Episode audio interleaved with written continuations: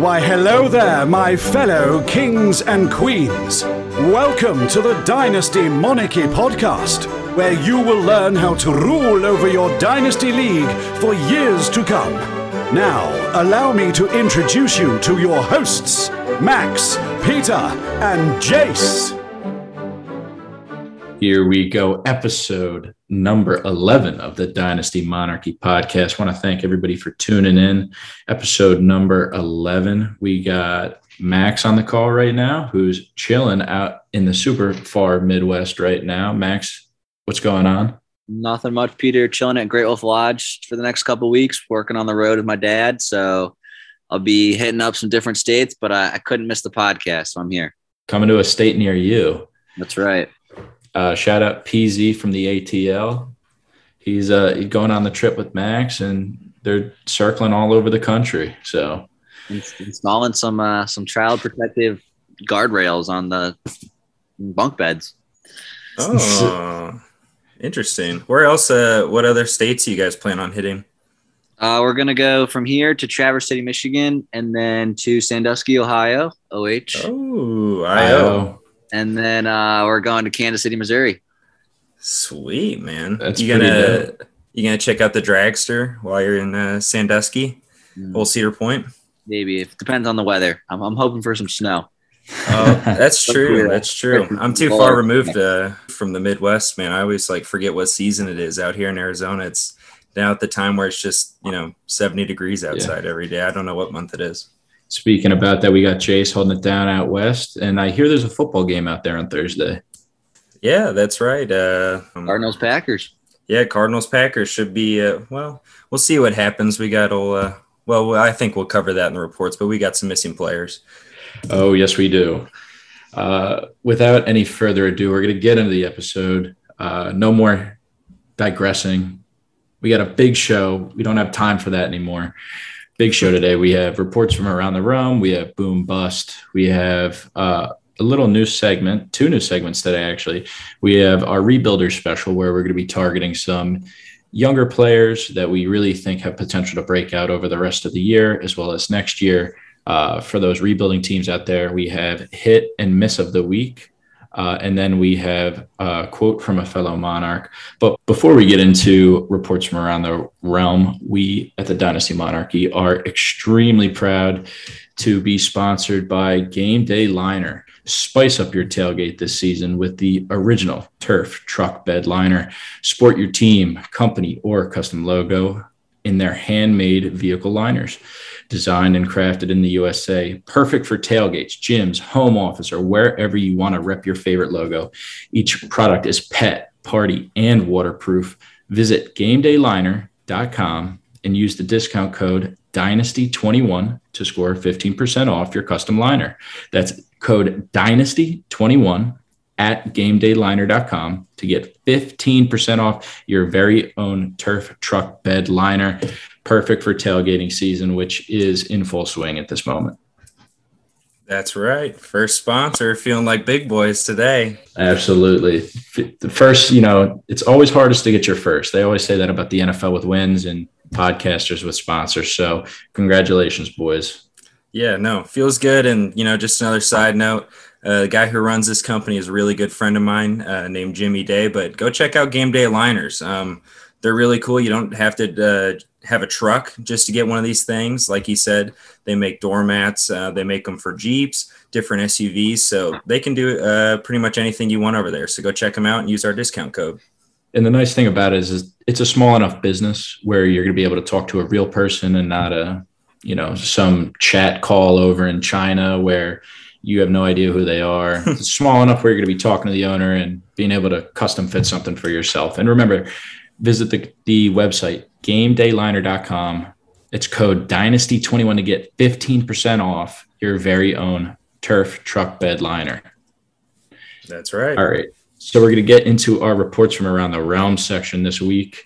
A lot of lot of news out there floating around. We'll get to uh, three discussion points today. We received three letters. Uh, the first one was from a Mr. Adam Schefter that broke around lunchtime. Very sad news. Uh, Davante Adams, as well as Allen Lazard, will likely be missing Thursday night football against Arizona. I'm sorry, Jason. I know you wanted to see Davante play live. Yeah, are you guys putting any stock into kind of streaming Valdes-Scantling or Randall Cobb this week? Uh, and then beyond this, we'll we'll move later into the episode with talking about other Green Bay assets as well. Yeah, I guess I'll kick us off here. I don't know. I mean, when you look at the Arizona defense, they're a very fierce defense. They are the number one fantasy ranked defense right now. They don't allow many fantasy points to like opposing wide receivers as it is with Budda Baker, JJ Watt. I think Chandler Jones might be back this week as well. So when you take all that into account and just how bad AJ Dillon looked, and we'll get into Aaron Jones later in the episode, but I just don't like think I'm going to start a play. Like I said this last week with D'Ernest Johnson, and I guess it butt bit me in the butt. But uh, starting a play on Thursday night is very it's hit or miss, and if you miss, it's just it's tough to move forward with your week if you have a just a bad dud in there. So I wouldn't start Randall Cobb or MVS. Yeah, I think um, either one of them, if you're playing DFS, would be great options because you know they're probably going to be dirt cheap. Um, the biggest one that I would be going after right now is probably Robert Tonyan. If you can get a hold of him for some kind of cheap price, um, like today, I, I, flipped Jamison Crowder into Pat Freiermuth. Something, you know, trade a depth piece over there for uh, Robert Tonyan because he really hasn't been doing anything this year.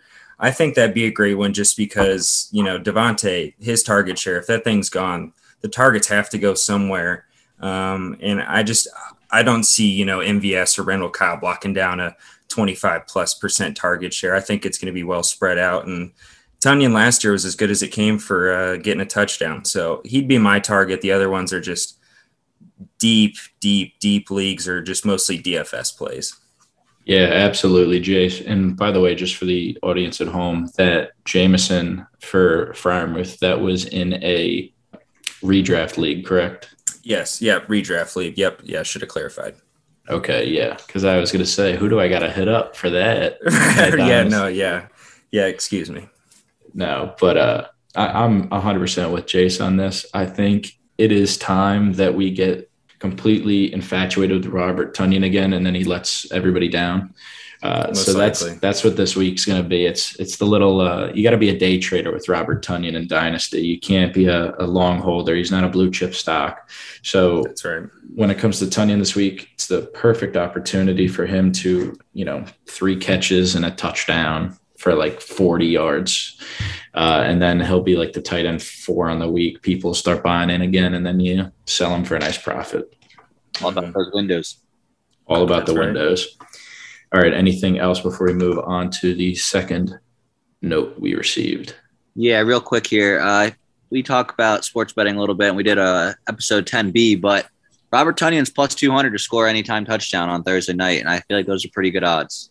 Definitely. And Aaron Definitely. Jones minus 110, and like I feel like if we're gonna be in the game, Aaron Jones is gonna score a touchdown. So Absolutely. yeah, let that let that be a little teaser for a stat that I got a little bit later on for Mr. Aaron Jones for all you player propers out there. Absolutely. All right, moving into our second report we, we received. Both Zach Wilson and Justin Fields are presenting great buy low windows right now with their 2021 struggles, especially with Wilson having a PCL sprain, strain, sprain, one of the two. Uh, I'm the struggling Jets fan, so I should probably know that. Uh, the Jets uh, fans on Twitter have actually been calling it "We're in PC hell right now." This is a friendly show, Peter. We're in PC double hockey sticks right now. There we go. So, looking at the 2022 class of quarterbacks, it's going to be led by an above average quarterback at Ole Miss named Matt Corral or Corral and two guys who are borderline uh, who are at borderline FCS schools in Liberty's Malik Willis and uh, Nevada's Carson Strong.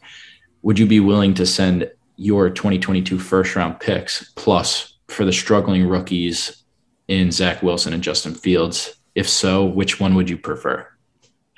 Uh, yeah. So I mean, I think we're only going to send first away if it's like for a super flex league, I feel like you're not going to trade a first round pick in a one quarterback league, especially for two guys that are struggling right now. But in a super flex league, I would feel comfortable sending um, my 22 first and even more um, to get either one of them. I think I would probably rather have Zach Wilson just because I just feel like they're going to trust him long term. And like, I feel like he does have the talent and the arm strength, whereas Justin Fields, like everyone's like, I don't know. I don't like the system. I don't like Matt Nagy. I, I hope you can prove us wrong with the Ohio State quarterback narrative, but I would rather have Justin Fields. No, well, now, now. The Freudian slip, the Ohio bias comes Oh out. my gosh, I'd rather have Zach Wilson.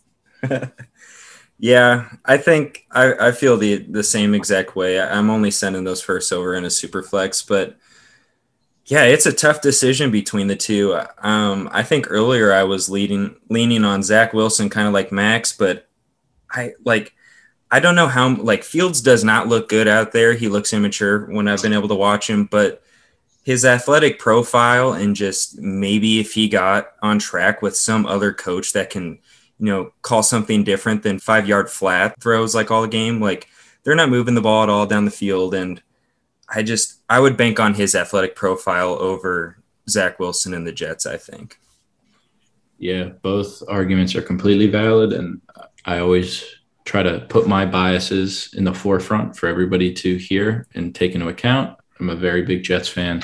I would rather have Wilson because when I see him play, there are some undeniable aspects of his game. Uh, and again, uh, Wilson is young, Justin Fields is young. They're going to have a lot of time to grow and develop into the, the players that they're going to be. But I just see Wilson in a better state. I think the team is in for a better future than the Bears are. The Bears have a very terrible offensive line with aging receivers, and that defense is getting so old. I feel like the Bears are going to be into a full rebuild within the next year. Uh, and I think the Jets are in the rebuild right now. So that's kind of why I like Wilson's timeline a little bit more. And I've seen at least one or two games where he looks undeniably talented, where I haven't seen that for Justin Fields yet. I think you, what you just said right there is what I wanted to say, but you said it a thousand times better right there with how I was originally feeling with Zach Wilson. I just like love that he's got Elijah Moore there. I love that he's got Michael Carter there. They got a lot of young dudes there. Um, and a lot of like Jamison Crowder is a great vet for Elijah Moore to be around. Like that guy's been such an amazing slot receiver his entire career, and you don't think uh, Elijah can learn anything from that? Like he's going to. And um, I like Saleh over there too, coming from that you know Shanahan San Francisco style offense. But at the end of the day, like I. I think we forget how much Justin Fields can run, but like he still does have that rushing upside, which kind of just takes him a little bit over the edge for me. Yeah, absolutely. Again, everybody's going to have their own differing opinion. I am willing to definitely move a 2022 first for Mr. Zach Wilson. I would probably move like a 2022 first plus Antonio Brown or, or something like an aging contender receiver. Mm-hmm. Uh, but if somebody's holding him who's a, a rebuilder, I would probably even be comfortable sending a first and a second, my 2022 first and 2022 second, uh, just to try to push him over the edge. Yeah, and Superflex, 100%. That is, those are deals I would definitely be, uh, be willing to send out. Peter, start sending me some offers. I have Zach Wilson. Well, I don't have a pick till 2024 in the Superflex League. And, you know, everybody thinks those are worthless, but all you got to do is be patient. Remember, if people are willing to throw out 2024 picks, take as many as you want. Mm-hmm. That's right. Little little extra tip of advice. Uh, and we got our third report really quick before we get in. Anybody else? Final comments? Not on that one. All right. Our third report is probably my favorite report. We'll be pretty quick with it because there's no real news. It, you know, I'm looking at the piece of paper right now and it just has two words and it says Deshaun Watson. Thoughts? I I don't know like what's going on with this guy. I've seen so many different rumors pop up on my phone. Who's contending for him? Who's not contending for him? I guess Darnold's on the hot seat in Carolina now. Might get involved in a trade for Deshaun. Like it, at this point, it's so mixed up. You can't even you know like it. I felt like for a while it was the Broncos or the Dolphins. So it's kind of like yeah, you know, grab some guys off of those teams and you know get your free scratch off in case Deshaun Watson finds his way over there. But now it's so many teams like I don't know who to trade for, who to watch out for. So I'm honestly just staying out of the whole situation, to be honest. Yeah, I'm like kind of the opposite. I, I like to take the lottery chance. I like to get the scratch off. I think that in a super mystery flex league- box. Give him the loot box. It is. It's a good mystery box, and it's like I'll spin that box ten times till I get the ray gun, and then fire sales happen. I feel like this is a really good fire sale. I feel like obviously for an owner to sell him right now in a super flex league or even a single quarterback league, it's going to be hard because everyone thinks he's going to be traded. There's been all these rumors and everything, and I think if he gets traded, he'll play. Like they came out today and said he's not going to be on the commissioner's exempt list and stuff like that. So it's like I think the Texans just don't want to play him, obviously, because he's the fifth string quarterback. But I think he's worth the risk. And I would be trying to get DJ Moore. I'd be trying to get Courtland Sutton. I'd be trying to get Jerry Jeudy, Jaylen Waddle, who's looked great with Tua. I'd be trying to get him in case Watson goes there. So, like, I, I would really be trying to looking in the articles, looking in the news, and I'd be trying to get those those players. I think a lot of those guys you you mentioned too, just um, the Broncos guys, Jaylen Waddle. These are all kind of guys in a dynasty format that I love, anyways. Um, like Deshaun Watson going over there would just be the cherry on top, but honestly, those are guys I'm willing to go get right now, anyways. Jaylen Waddle being one of them, of course. I think that kid is so electric, and if he could get his um, average depth of target, you know, a little further down the field than when Tua is just dumping it to him all over the place like he could be a, a fully unlocked freak of nature that kid Yeah, I I'm in 100% agreement right now. I love Watson. I think he's a great player, but the only problem is that risk. And I don't think that these owners, and obviously this is a very overarching term, uh, every owner is going to be different, so you might as well uh, take the risk and send out a deal. But I think the owners understand that he is going to come back at some time, whether it's this year, the next year, or whatever and they realize the second he comes back, he is worth a million times more than if he doesn't. Right So if I'm an owner of him, I'd be willing to hold and wait for the news no matter what. And Yeah. it would be hard for me to move off of him. So, you, you know, super flex league or even a single quarterback, you're going to have to make the deal pretty sweet.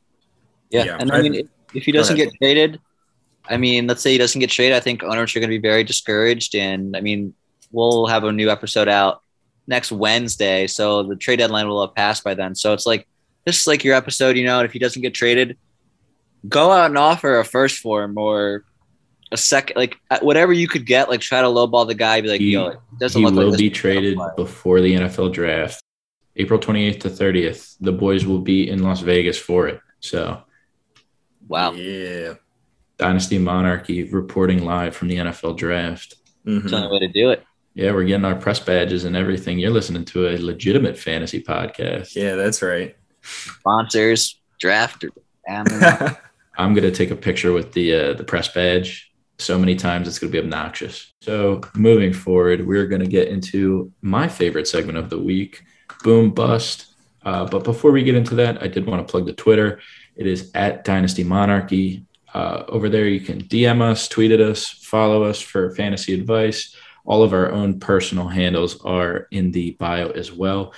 Give us a follow, win some leagues, rule forever, rule your league figure it out on Twitter with us. And then beyond that, we would really appreciate it if you could like, subscribe, follow, do whatever you can to support us on both Apple and Spotify podcast. It is greatly appreciated. Love all the great feedback we're hearing from you guys. Without Mhm. further ado, we're going to get into Boomer Bust. And I'm feeling really bold today. So I'm just going to pick somebody. We're going to start. Bold. We're going to start with Jace. That's not random. Yeah That was random. That is not random. I did eeny, meeny, miny, mo on the Zoom.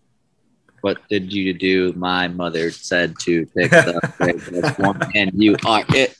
And I said, and you are definitely not on the Polar Express.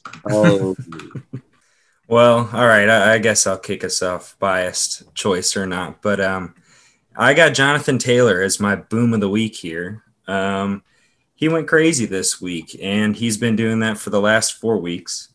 So, Jonathan Taylor this week um, played 69% of the snaps, rushed 18 times for, well, I, that sounded weird, 18 times for 107 yards, 5.94 yards per carry, uh, one touchdown, and then caught all three of his targets for three yards.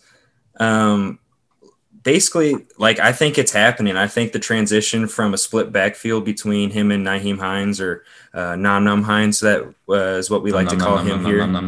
Yep, because he's usually eating up all those uh, the the passing game work, but it doesn't look like it's happening right now. Um, over the last four weeks, Jonathan Taylor has averaged uh, almost 16 carries a game, um, three targets game, and two and a half catches per game. Uh, Nom Nom Hines, uh, the first three weeks of the season was averaging 46% of the snaps. In the last four, he's averaging 30% of the snaps. So I think the takeover is happening. I think um, Taylor's going to turn into that second half beast that he was last season. Um, his next three games are Tennessee, the Jets, in Jacksonville. Two of wow. those games, uh, actually, excuse me, all three of those games are at home too. Um, so I think the window to buy is about to close up. Um, if it hasn't already, it's going to close up in one of these next three games. So you better go out and get them right now. Um, from a dynasty perspective, the kid's still 22 years old. Um, so just as dynasty running backs go, the top of the list for me is uh, Najee and Jonathan Taylor at this point. Um, so if you can go get them at any cost, I go out and get them.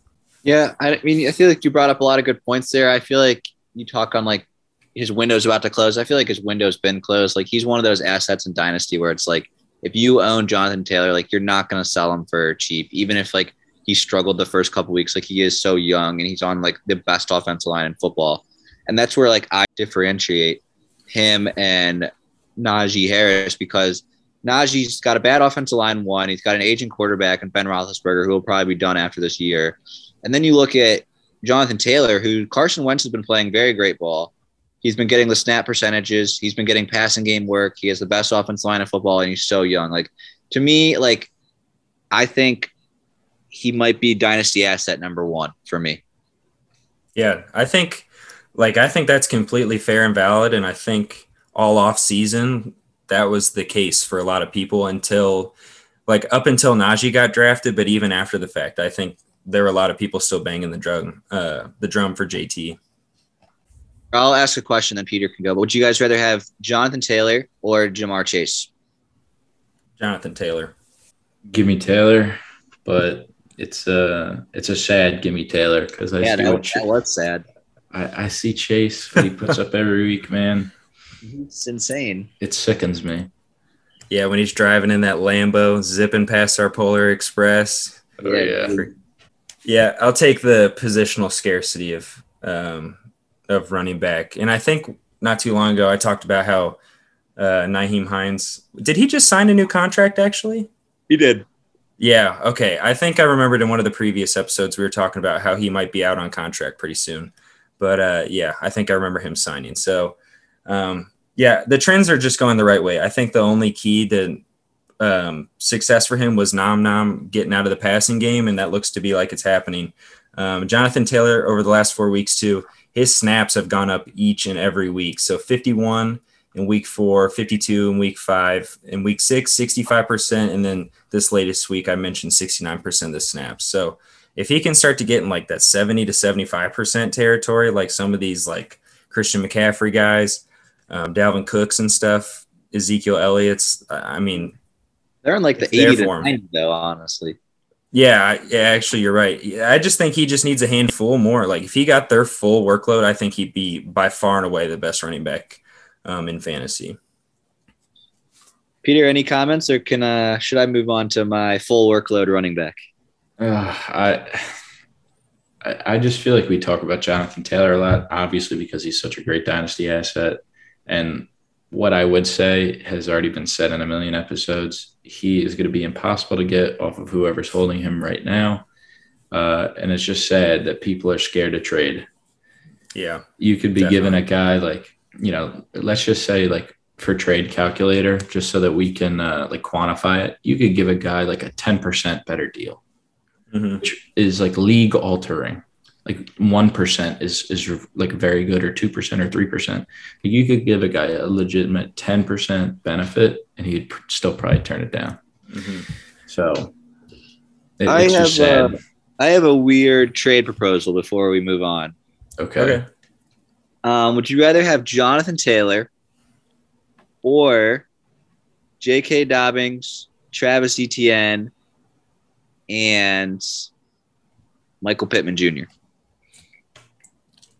Oh, dang, dude, that's kind of tough. Um, because that's like really good depth. But yeah, I'll take I'll take the depth. Like Dobbins will be back next year, and it's just an ACL. And I know that's scary to say that it's just an ACL, but like all these running backs always find a way to come back looking good after the ACL injury. You get another depth back in uh, ETN. ETN. You get another depth back in ETN who's a complete pass catcher and is going to Mhm. rack up all those points. Plus, you get an emerging star in Pittman. Yeah, I go with the depth too. I was gonna say another trade that I had in my head. Would you be willing to pay Ja'Marr Chase and Chase Edmonds for Jonathan Taylor?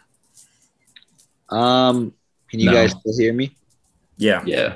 Sorry, my my internet at the Great Wolf Lodge is, is a little spotty right now. Oh no. You But, sound uh, fine. That's that sounds great. But uh, the question was Ja'Marr Chase and Chase Edmonds for Jonathan Taylor. Yes. Oh, I would take uh, Ja'Marr Chase and Chase Edmonds. Would okay. Okay. I, I probably will. I, I what Ja'Marr Chase is doing through seven games and how Yeah. many receiving yards and touchdowns he has As a rookie. as a rookie and receivers, their shelf life is so much longer than running backs. And I get the scarcity at running back, but you get Edmonds in there, who I think is like a one or two year rental. But I just think Ja'Marr Chase is like he's he's so so so good. Yeah. Personally, I would take the JT side to be honest. I just I think you're getting the better player with a just because of the positional scarcity and what he's been able to do at the end of last season and what he's on trend to do right now. But I'll like take Chase- JT, but I get your argument too. like Chase is going to be elite for Well, six, seven. I mean, we got to see him do it every year, God given, you know. But I don't know. I just like the I- shelf. I like Chase is going crazy. I do, and I'm not going to sit here and act like he's not. But I will say Tee Higgins did out target him this week, um, and that's pretty much been the case when they've both been on the field and T's fully healthy. So I'm still a little hesitant on you know Chase keeping up something like this. Like this is the only thing people have seen f- for the entire season, so it's hard to like see anything else. But I I do worry about him coming crashing down to earth once you know Tee Higgins gets full invo- uh, fully involved in this offense. But that could be Yeah, very man. unpopular. So Hey, look, everybody's got their own opinions, and they're all valid until they're proven wrong. that's right. Yeah, I've All been right. proven wrong to this this point, but you know we got a lot of season left. We do. We 100% do. All right. So, Max, we're going to move into your boom.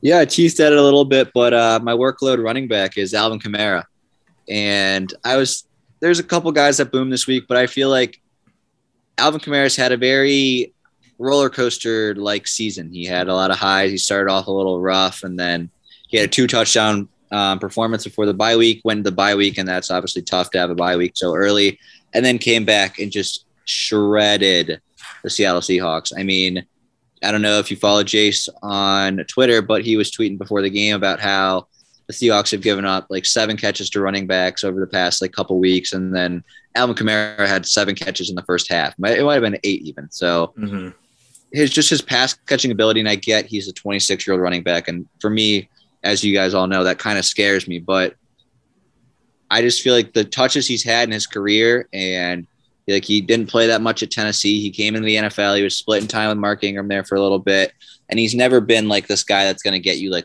40 touches like Derrick Henry does a week. He's a guy that gets 20 to 25 touches and makes the most out of them because he's so elusive. He can stay on his feet. He has great balance. He's just an all around tremendous athlete. And I really feel like Jameis isn't a bad quarterback. I think he's in a good offense. I could go on forever about Alvin Kamara, but he is my boom of the week 100%. And I know Peter would agree because Peter loves Kamara. Ooh. How can you not? Like, I, I'm sorry, Jace. I- I'm gonna steal. I'm gonna steal for two seconds before you we got get it. to you. You got it. I, I was very big on Alvin Kamara before the year. I felt like I had way too many shares of him. So I think in like two leagues I traded him. Uh, I got pretty good value back, but I'm definitely regretting it to a degree right now. He is going to get completely unlocked the rest of the year. I think Sean Payton obviously is a great head coach. You know, my same argument for Mark Andrews. Uh, great head coach realizes that it's not going to be about taking these deep shots anymore. Just have Jameis dump it down a Kamara in space. Uh, the only thing that I will say that is looking a little scary for him is the return of Michael Thomas, but who knows? Maybe that'll just open up the field for him even more. Yeah, that's one thing I definitely wanted to bring up. I think Michael Thomas is actually going to help him out a little bit. Um, I just think the defenses, like, while he's been effective, it's a lot easier for defenses to just key on him. He's literally the only um, offensive weapon they have in that offense, but right, uh, right now. But another thing I wanted to bring up um, in Alvin Kamara's four-year career, um, excluding this year, he'd only been over 20 carries one time his whole career. This season alone, he's been over 20 carries four times. So you're actually seeing like the full unlocking of Alvin Kamara this year, um, getting both the rushing work and the receiving work. So um, I think if he keeps these rushing attempts up um, and stays efficient in the passing game like he's always been, like he's that top three option that we've, I mean, coming into this year, that's what he was. And I also forget that like he's 26 right now. He's always kind of felt a little bit older to me. Um, but looking at all these carries, he's probably even like younger than 26, quote unquote, um, just because he's never been over 20 carries more than once in his whole career up till now. So I like he just looks amazing and he's set up. It's him and Michael Thomas in that offense. And who knows what Thomas is even going to look like when he gets back. So it's his offense. They're using him and yeah, he, he's phenomenal. Peter, who was your boom of the week? My boom of the week is Mr. Mike Evans. He had an incredible week against the Bears, but you know what? Who on that offense didn't, to be honest? You you look and the big stat that popped out at me, besides the three touchdowns, was his five end zone targets. That is literally absurd. Uh, Tom Brady is a force feeding animal. He when he like finds a target, he will fixate on that target for the rest of the game. That's why the receivers in uh, in Tampa Bay are so volatile at times.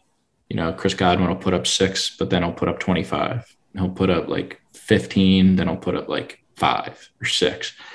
When Tom finds his target, he finds that man for the rest of the game.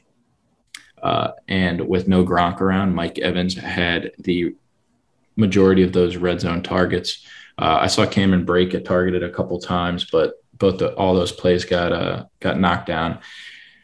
He had six receptions, ten targets, seventy six yards. Now this is something that I'm going to say here. Obviously, Mike Evans is a great receiver, thousand yard receiver every single year he's been in the league. It's time to sell Mike Evans if it's if it's me. Totally, I agree. see I see all those end zone targets. Gronk's to be coming back. He's going to get another year older. People from his draft class are borderline irrelevant at this point, like Odell Beckham. The oh wheels are going to start. I know the Odell Beckham hate doesn't stop. No, this is terrible. But the wheels will start falling off. Uh, Tom Brady, as much as I think he's going to be able to keep this up next year, you just never know if he's going to retire at the end of the year, what he's going to find himself doing it's a great sell time for Mr. Mike Evans. So what are you looking for if you're selling him, Peter? Uh, what position am I in? Am I contending? Am I in the middle or am I uh, like rebuilding? You're in a rebuild because this is a rebuild special show. Rebuild special. Then it will be definitely 2023 firsts. I'd love two 2023 firsts if I could get those, uh, especially because people are going to be a little bit more liberal with handing them out because they're you know quote unquote so far away. If somebody who's a contender has a lot of future first round picks, I'd try to go get those. Uh, if not, I'd be looking for somebody like I feel like I would do Jerry Jeudy plus a little bit extra. That would be a great one to find. Like if I could get mm-hmm. Plus a little, or uh, I really don't know who else. Like any of those second year wide receivers that have kind of found their way. Like maybe I could do even DJ Moore straight since he's looked pretty like average Ooh. the last couple weeks. That might that might be tough to get, but if that's something you could pull off, definitely. Someone like I think is a good throw-in piece if you're if you're doing a lot of draft picks is Darnell Mooney. I think um, Darnell Mooney would be a great throw-in piece. Um, hopefully, we see Allen Robinson find himself on a different team next season, and uh, Darnell could be the number one over there in Chicago. And I think he's got the the tools to do it. He, uh, him, and Jerry Jeudy actually remind, uh, remind me a lot of each other. I think they're just extremely uh, well versed in their route running, extremely explosive. They can go get the big ball. Um, they can catch a ball five yards out, make things happen. So he's someone that I think's dirt cheap that you could probably get thrown in on top of like a 2022 yeah. first, a 23 first. And maybe you could be like, ah, I don't know, Evans' target share has been so high, yada, yada, yada. A lot of multi touchdown games. See if you could get Mooney thrown in on top. Really quick before Max hops in, uh, something that I will say, you know, I can hear our listener right now being like, oh, but Jace, you know, if A Rob leaves, they're definitely going to draft a wide receiver. I don't know. They man. don't. They don't they have their first, first, round pick. They don't have oh, their first true. round pick. That's the true. Justin Fields trade. So, and I doubt that they're going to waste a second round pick on a def- on a, like a wide receiver when that defense is completely deteriorating as well as the offensive line. Mm-hmm. So, you know, you got to think about the the game within the game, what these teams are actually going to do with their roster construction. Uh, I think Darnell Mooney's a great, great, great buy because he will probably be the one there next year. Mm-hmm. I would agree. Yeah, I mean Darnell Mooney exposed Jalen Ramsey. Gets called Jalen Ramsey's dad, but you know who needs to go is Matt Nagy there. So yeah, enough Bears talk. But I want to do. I wanted to get your guys' opinion on a little trade that happened in the NFL, okay. um, and it was the Buccaneers got Tom Brady's 600th touchdown ball returned back that Mike Evans gave away. Oh, okay, and in return, the fan got two signed jerseys and helmet from Tom Brady one signed Mike Evans jersey and game cleats, $1,000 to the Bucks team store, two season tickets for the 2021 and 2022 season, and one Bitcoin. Who do Whoa. Yeah. I, I Golly. Like, when the when it first came out and everything, and I think it was just like a thousand dollars to the gift store, and then Tom Brady will hook him up with a few things. I was like, wow, this fan got like ripped off. Like that ball could go for easily a million dollars. But I feel like two signed jerseys from Tom Brady is a lot of money. Game used cleats from Mike Evans that are signed. And Mike Evans worth, jersey. Used Mike Evans jersey from that game. A Bitcoin's worth seventy thousand dollars right now. Season tickets. Sheesh, I mean, that's a haul. I think that's a king's ransom. I think uh, the guy who had the ball definitely sold high on that opportunity. I, that's a pretty good haul, man. You you would sell me on that in a heartbeat. I'm not too sure. I so just you would have said nope. Tom can't have his 600 touchdown ball back. Well, no, I would say I would say I was listening to Rich Rich Eisen today, which I do very infrequently, but he's a frustrated Jets fan, so I relate to him.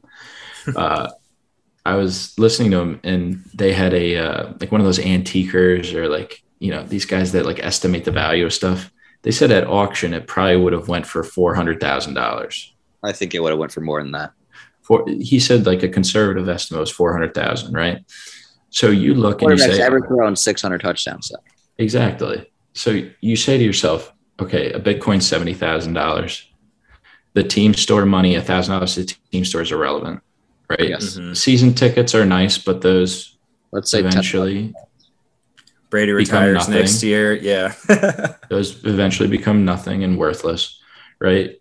And then you're you get obviously get like Tom Brady signed jersey, whatever, blah blah blah. But that's not going to come out to the equivalent value. I would say to the team. And by the way, that guy didn't even get the Bitcoin until Tom Brady like did a sponsorship deal with his like crypto thing. Like he wasn't even going to get that in the first place. I would have held out for a little bit more, but I definitely would have reached an agreement and given the ball back. You can't hold on to that. That's yeah. That's a part of NFL history. He, he should have just asked for uh, Tom's personal phone number. That's all he should have asked for. Just let me get That's your digits. Right. Let you know. Maybe he's got a kid, you know, playing that pee wee football, some Pop Warner football, and you know, he needs private a couple individual. Yeah, exactly, exactly. Jace knows all about the private instruction. That's right, man. Made a career off it in college. no, that that's all I have for the Mike Evans, and we can snake back around to you, Peter. Uh, oh, you know I love the snake. Oh, uh, but we're gonna snake back to a mini rant from Peter, just probably a minute or less. Uh, Brandon Aiyuk, my absolute bust of the week. I think he had one catch for like seven yards. Six. Bust of the year, Peter. Bust of the year, 100%. Him and Allen Robinson, dude. Yep, absolutely. Third round wide receivers just stunk, stinking the place up. But I will say this if you have Brandon Aiyuk on your bench, which he should be, you should never be starting. If you have him on your bench, there is absolutely zero point in selling right now. I just want every owner out there to hear that. You are going to get virtually nothing for this guy. Ride them to zero. I would rather ride them to zero than sell them low right now. When you look in the grand scheme of things, the 49ers have a lot of looking in the mirror to do this season. Uh, and I think a lot of that will be attributed to their terrible passing offense that they've had. Deebo has just been a target hog. No, you know, Jimmy Garoppolo is looking nowhere else. Trey Lance is looking nowhere else virtually. They're going to figure something out, and his skill is completely, completely, completely undeniable. Am I comfortable trading for him right now? Absolutely not. But am I comfortable holding on to him? Absolutely. I don't know. We we talk we talk on Windows so often. I feel like it's just such a good opportunity to buy him right now. Like if you believe in the skill set like I do, excuse me, sorry, I'm yawning. Um, but if you believe in the skill set like I do, I just I really feel like you're getting him at such a low value in the offseason. The guy was literally going for like two first and like and like young talent. Like the guy I got Noah Fant and Diontae Johnson for um Brandon Aiyuk this offseason. I, I still thought I was selling low just because of the connection with Trey Lance and everything. So I think if you can get him for a second, or if you have an owner panicking out there, it, it's worth the shot. It's worth the shot in the dark. Yeah, it's you know this past week was extremely tough because he was coming off the bye, and at least I was thinking, you know, coming out of the bye, maybe he gets out of the doghouse. Shanahan finds some ways to get him the ball in his hands. Still no George Kittle. Um, but no, man, it's the Deebo show out there, and that's about it. Them and the running backs. So, um, yeah, it's tough. I think this is low as his stock's going to get, but like we saw with Dante Pettis not too long ago, if you hit, if you get in that doghouse, like there's a good chance you're not coming out. So, Just it's true. it's so risky, and like I don't know if anyone knows how to feel about it, but I will give him this: his schedule coming up the Niners schedule is like ridiculous for wide receivers. So he's got Chicago, pretty solid. Arizona, that's a great one. You, uh, high scoring affair, possibly. The Rams, they've been all right to wide receivers. Then Jacksonville, Minnesota, Seattle, Cincinnati, Atlanta, Tennessee, Houston. Uh, and then they finish with the Rams. So the schedule's there for him, but like I, I just like I don't know if he's ever going to find his way out of the doghouse here.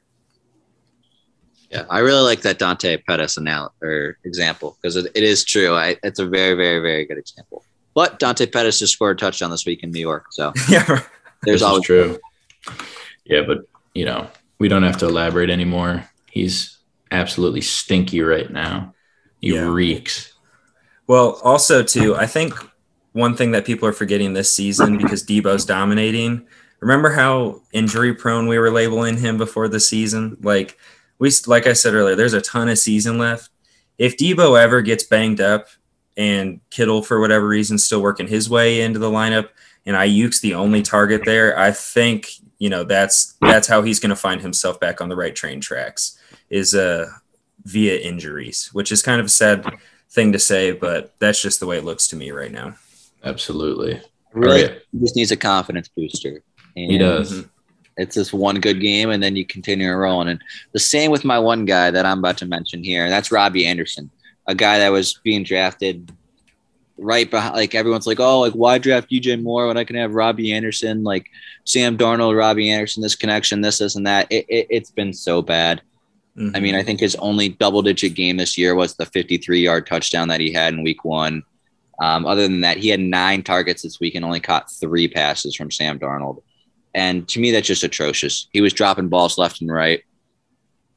They just signed him to a two or three year deal this offseason. And it's like, I would have hope if he was a free agent this upcoming season and maybe was going out there and going to be on a new team. But like the only hope I can see for Robbie Anderson, I'm not going to dwell on it too much, is that Deshaun Watson goes there. Like I just feel like this man is in eternal purgatory. Like he just cannot.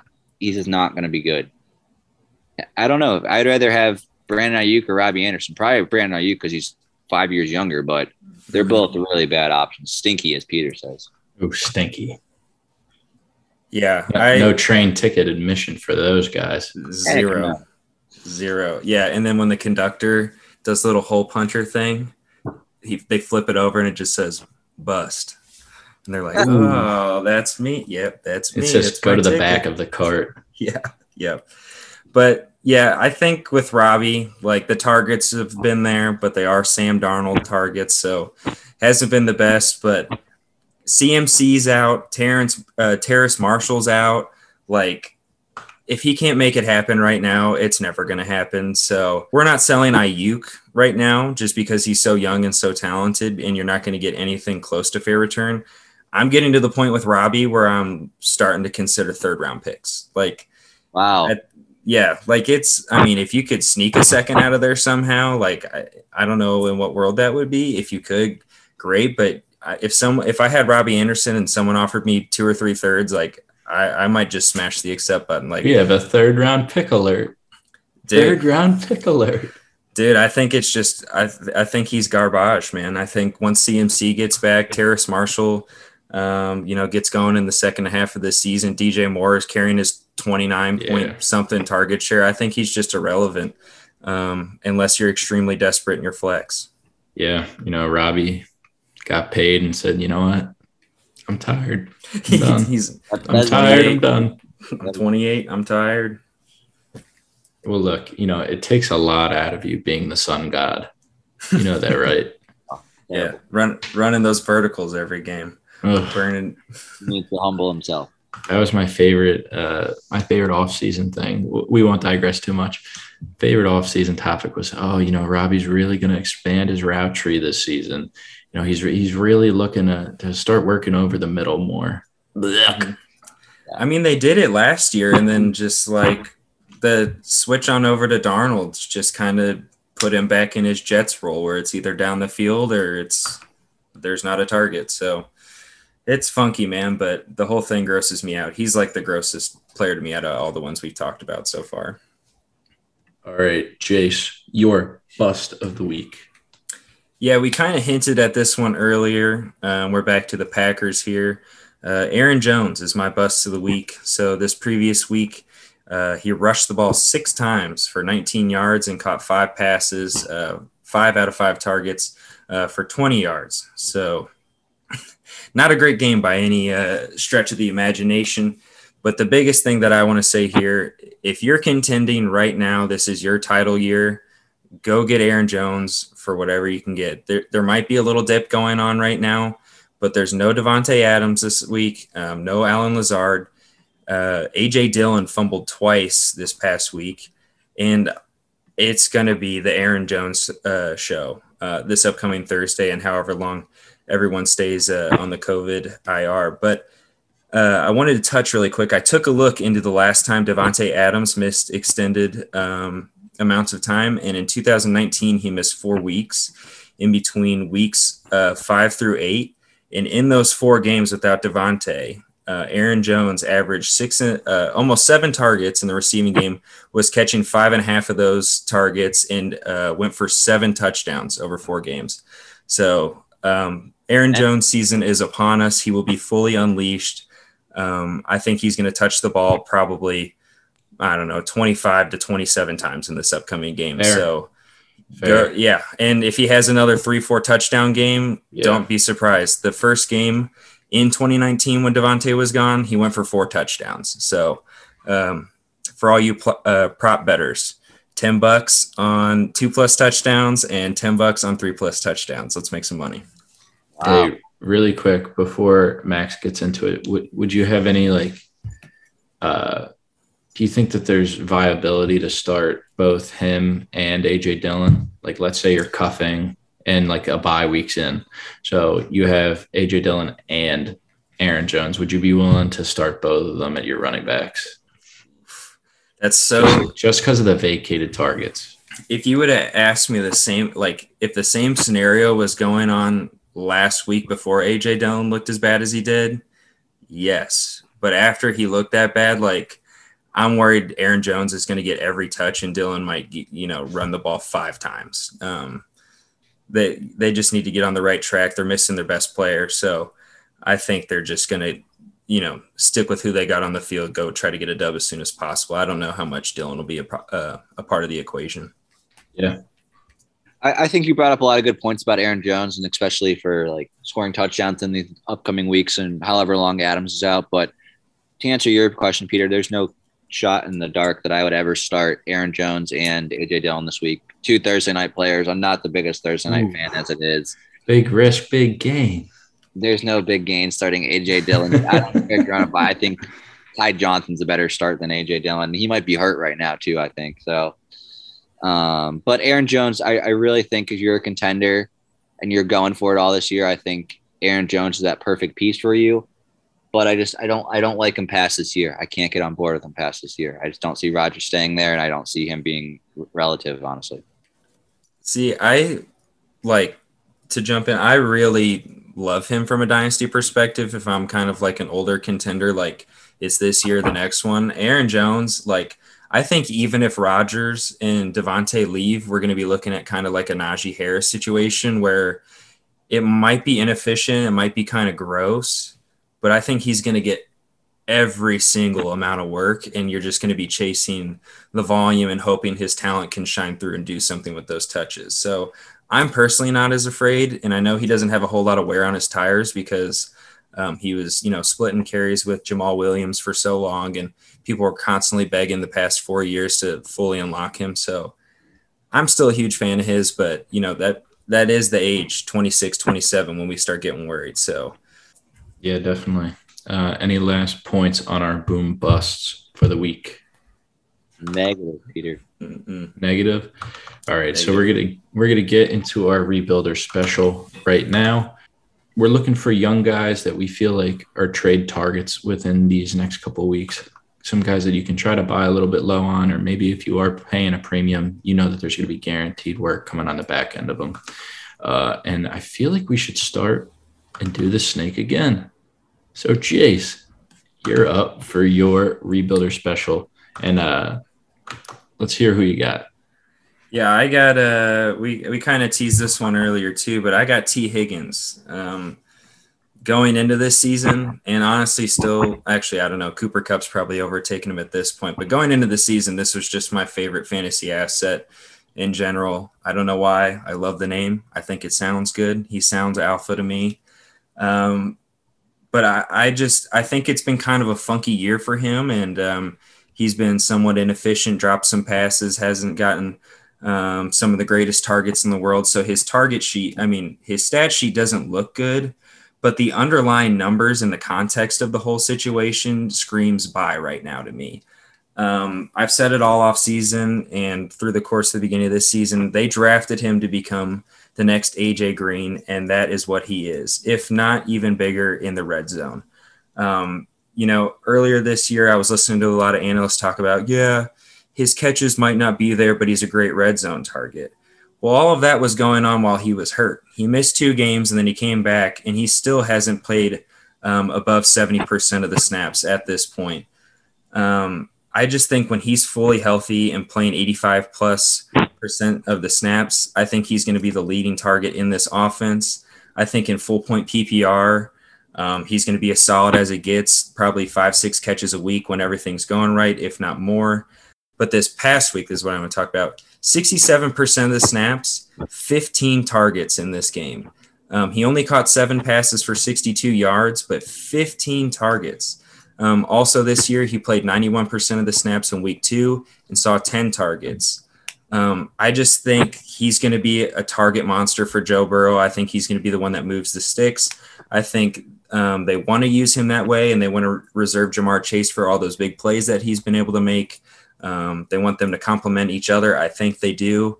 I just think as PPR goes, um, I still want I still want Tee Higgins uh, really bad. So, did you touch on what you would trade away for him? Oh yeah. So I actually have a little list of some things that I'd be willing to send over for Tee Higgins right now. Um, I'd send over a first rounder right now, straight up. That might be uh, wrong to a lot of other people, but I'd still be willing to pay it. But in this current market, if people aren't really paying attention to those targets and the snap percentages and everything, you might be able to send a first rounder and get T plus, um, which would be great. You know, if you get Tee Higgins plus a second rounder or something like that, anything on top would be a cherry. Um, but I think fair value straight up. I would do Keenan Allen. You could probably get Tee Higgins plus quite a bit for Keenan Allen uh, for the right contender. Uh, Courtland Sutton, I'd send that straight up. I don't think you'd have any problem getting that one accepted. And I think in the long run, T will definitely be better than Courtland with the quarterback situation.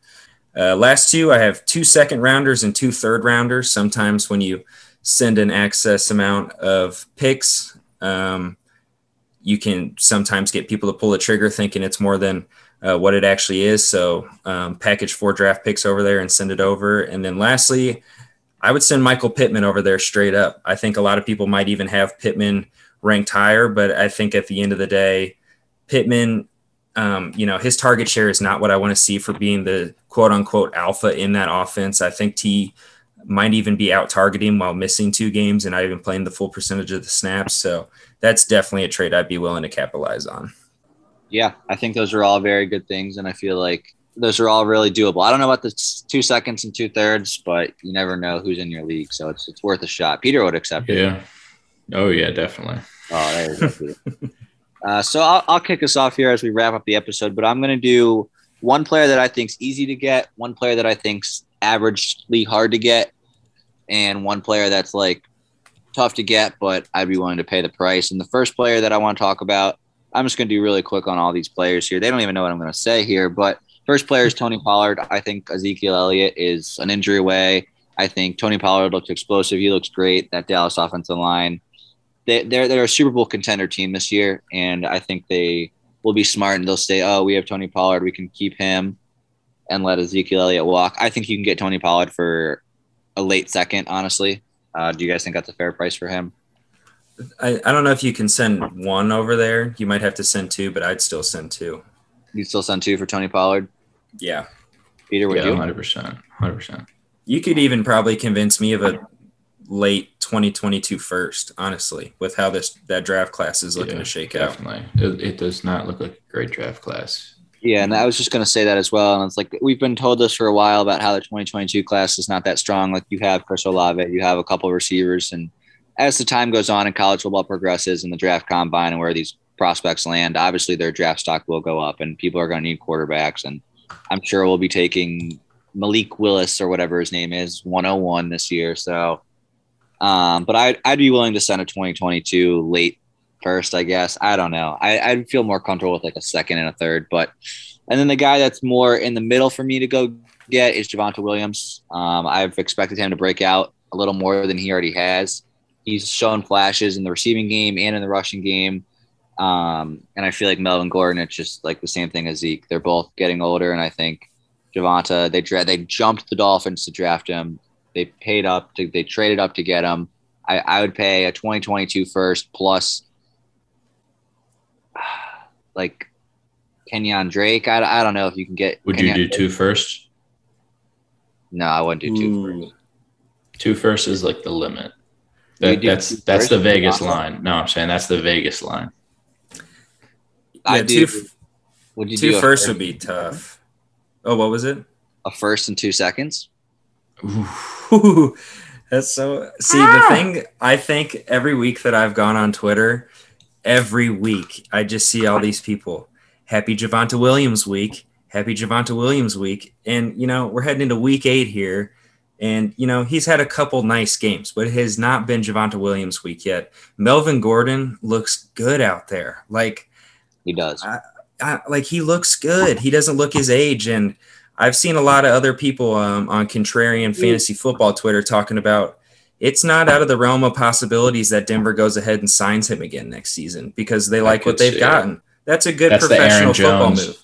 That's the Aaron Jones move. Exactly, exactly. Like I think those two work extremely well for their professional organization, but it just sucks for our fantasy rosters. So Yeah. I have a hard time buying into him because I'm just I like Melvin Gordon might be there for quite some time of Javonte's career. So Yeah, I think the max I would give up instead of a first and two seconds, I think I could go a first and a second. That's probably max it for me. Definitely first and a second. I'm right there with Jace. And then my last player that I'm trying to acquire in every league, we touched on him a little bit earlier, or we were going to, we might have teased it, but that's Jerry Jeudy. We're Oh yeah. big Jerry Jeudy fans on this podcast, and Oh, you might have missed the little, you might have missed the window, but it, it's right there as a roller coaster. He's about to take off. He's coming back from IR. Um, they're like I said last week or two weeks ago, Denver Broncos. They're not going to stay in mediocrity. They're going to go out. They're going to make a run for Rodgers. They're going to make a run for Watson or whoever it is. They want to win football games, and Jerry Jeudy is such a tremendous route runner that I would go out and pay a 2020. I'd pay. I'd probably pay two first for Jerry Jeudy. I'd pay two firsts in a heartbeat, like no question. Like Week pay, one, 47% of the snaps, not even half the football game, seven targets, six catches, 72 yards. Wow, That was half a football game, not even. So, Yeah. like, you can take it to the house whenever. And one more thing, Peter, before you before you go, I just feel like, oh, I lost my train of thought. Oh, here's what I would I, I would pay. Would you guys pay the one if you knew that you had the 101 next year? Would you pay that for Jerry Jeudy? Absolutely not. I would. I would pay it for Jerry Jeudy as well. I would hold on to that 101 pick and and just hold it until it reaches its maturity, and then That's, sell it that for might a fortune. be, yeah, that might be the smart move because that rookie fever does. It'll be nice to. We should remind ourselves of how how much dog duty we're talking on this 2022 class because once it's rookie season, like we're gonna be all over these guys. But that's probably the smartest thing to do. You know, Jerry Jeudy is coming off an injury. All he does is need to re-aggravate it, and that stock goes Yeah. back down, and he's not worth it. But and he also does have to compete there with Courtland Sutton and whatever quarterback play they're working with. But oh man, like I love Jerry Jeudy. I have him on one team. It's a redraft roster. Like him in Dynasty just like makes my mouth water. All right, we are going to get into my uh, rebuilder special player. And again, bias is going to be right up front. I am absolutely infatuated with this player. I think he was the steal of the draft this past season in Dynasty and redraft together. Now, he did not have a great start to the season due to injury, but I'm going to read you off his score sheet in games that he has been healthy this year. In 100% healthy games. So he had 16 and a half in week one. And then, and these are all in half point PPR 16 and a half in week one and 14 and a half in week seven.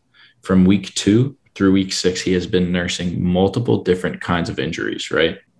These are still the points that he put up in those games 16 and a half, eight and a half, 14 and a half, 14 and a half, 14 and a half. He scored 14 and a half three weeks in a row, Consistent. right? Consistent, right? now, I'm talking about Mr. Josh Jacobs. He is 23 years old.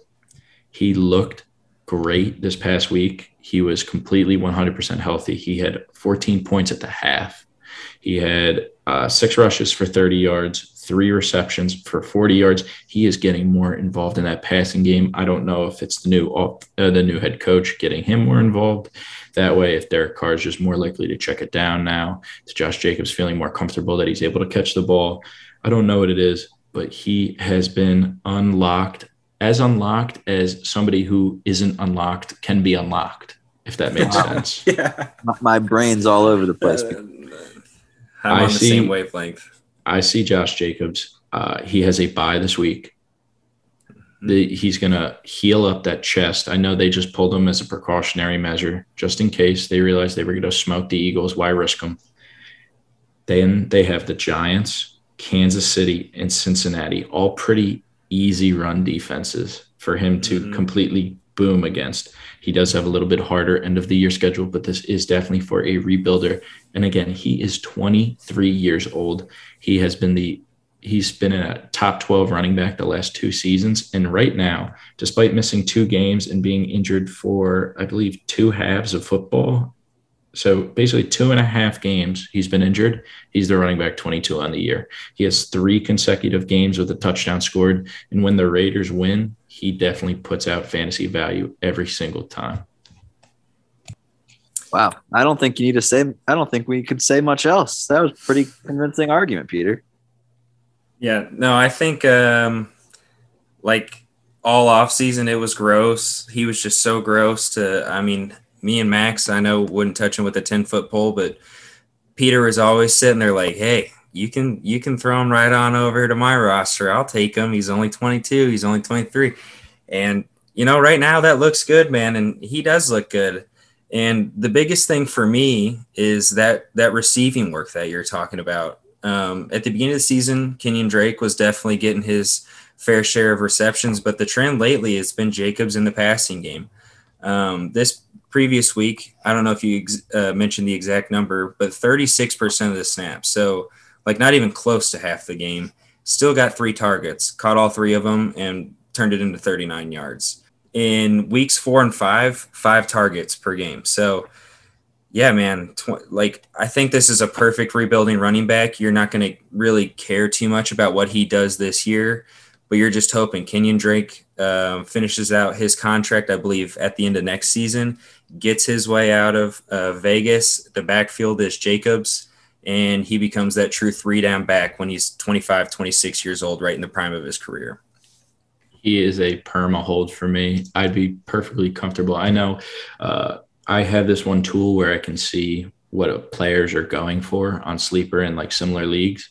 Nice. Uh, and Josh Jacobs is going for like 2022 first. I saw two 2022 seconds. I've No seen way. so much. A lot of people are very fed up with his injury history and him not, you know, being hurt this week. He's going to be on the bye. Look now. Now is the time before he faces these three cupcake defenses. hmm I love that one, man. That's a good one. It. If you would have asked me like what three, four months ago, I'd been like, "You, bro, get Josh Jacobs out of here." But no, the the switch is flipped, man. I want him too. If I'm not contending right now, I want him for sure. Well, I think you made some good points, Peter. You're going to get us some offers in the Dynasty Monarchy League for Josh Jacobs now. Would you rather have Javonte Williams or Josh Jacobs? Jacobs. I think I'd rather have Jacobs too, man. It's, he's just consistent. I'd probably Yeah. rather have Jacobs. I, I yeah, never thought man. I'd say that, but I'd rather have Jacobs. look, I'm, I'm not here to call out the other Monarchs, but during the draft season, everyone was like, PJ, why do you want us to draft Josh Jacobs? I was like, listen, this is my pick. He Mhm, just let me have this, please. mhm. When you believe, you believe. You got it, man. Ask Ted Lasso. All you got to do is believe. You hear that little silver bell with Josh Jacobs? You were hearing it You know, still. uh, maybe I do love the Polar Express. All right. That is going to wrap it up for our Rebuilder special. Uh, we have two very quick segments. I'm going to have my quote, and then we are going to do hit or miss of the week. Uh, so, for the quote from a fellow monarch, I am taking some inspiration from George R. R. Martin's A Song of Ice and Fire, specifically Clash of Kings, the second book. Uh, and this is a riddle from Lord Varys. Hmm. All right. In a room sits three great men a king, a priest, and a rich man with his gold. Between them stands a sellsword, a little man of common birth and no great mind. Each of the great ones bid him slay the other two. Do it, says the king, for I am your lawful ruler. Do it, says the priest, for I command you in the name of gods. Do it, says the rich man, and all the gold of mine shall be yours. So tell me who lives and who dies, right? This is this is a question that there is no answer to. You know why? Because the people who live and the people who die, we look at these three men, these three great men, and everybody thinks that they have power. But really, you're the one with power. You are the sellsword, and you decide based on what you believe in. So when you're talking to all these Ah. owners who have all these great assets, you know, one's going to say, oh, do this. One's going to say, oh, do that. One's going to say, oh, do this. Just know at the end of the day, you definitely have power over anybody you're negotiating with. Uh, when it would, in good. context of whatever it's going for, especially with these young guys that really don't mean much. Lord Varys also says, you know, small men can cast very large shadows. It's just the way the world works. Look Mhm. at look at all of these young rebuilding players like Josh Jacobs, uh, like any Tee Higgins, all these guys that are a little bit smaller. these sellsword kind of types that don't command a lot of respect, sooner or Mm. later they might be commanding all the respect in the world when they're needed. So go and make those deals now. Yeah, that was excellent, dude. That was like excellent. Peter. You, you got our listeners on the edge of their seat. That was All a good one. Jace, give me your hit and miss of the week. Oh, let's see. Hit of the week would probably be uh, getting our first sponsor on the show. You know, moving up a little bit in the world. That's probably mine. So shout out to Game Day Liner one more time. Um, Dynasty 21 to get 15% off your order. Um, I think my miss of the week, it's kind of been over the last two weeks. I am about to graduate from Arizona State University, and I have just been getting punched in the mouth with school lately um absolutely slaughtered by homework assignments so that is that's definitely my miss i can't wait to free up and actually get some time to really dive into these stats and stuff like that All right, Max, your hit and miss of the week. Yeah, my hit of the week. I had a really probably my best fantasy week in a while. I think I won like nine out of ten games or something like that. for my league. So Ooh. very good, uh, good week for me. And then my miss of the week is just my two player prop bets that I had on the player prop show were Brandon Aiyuk and Allen Robinson's over for both their receiving. yards. Mm, And I don't think them combined had more than 30 receiving yards. I think Brandon Aiyuk had six and Allen Robinson had 22. So just very, Big very, very stink. Big stink. Uh, big stink. All right.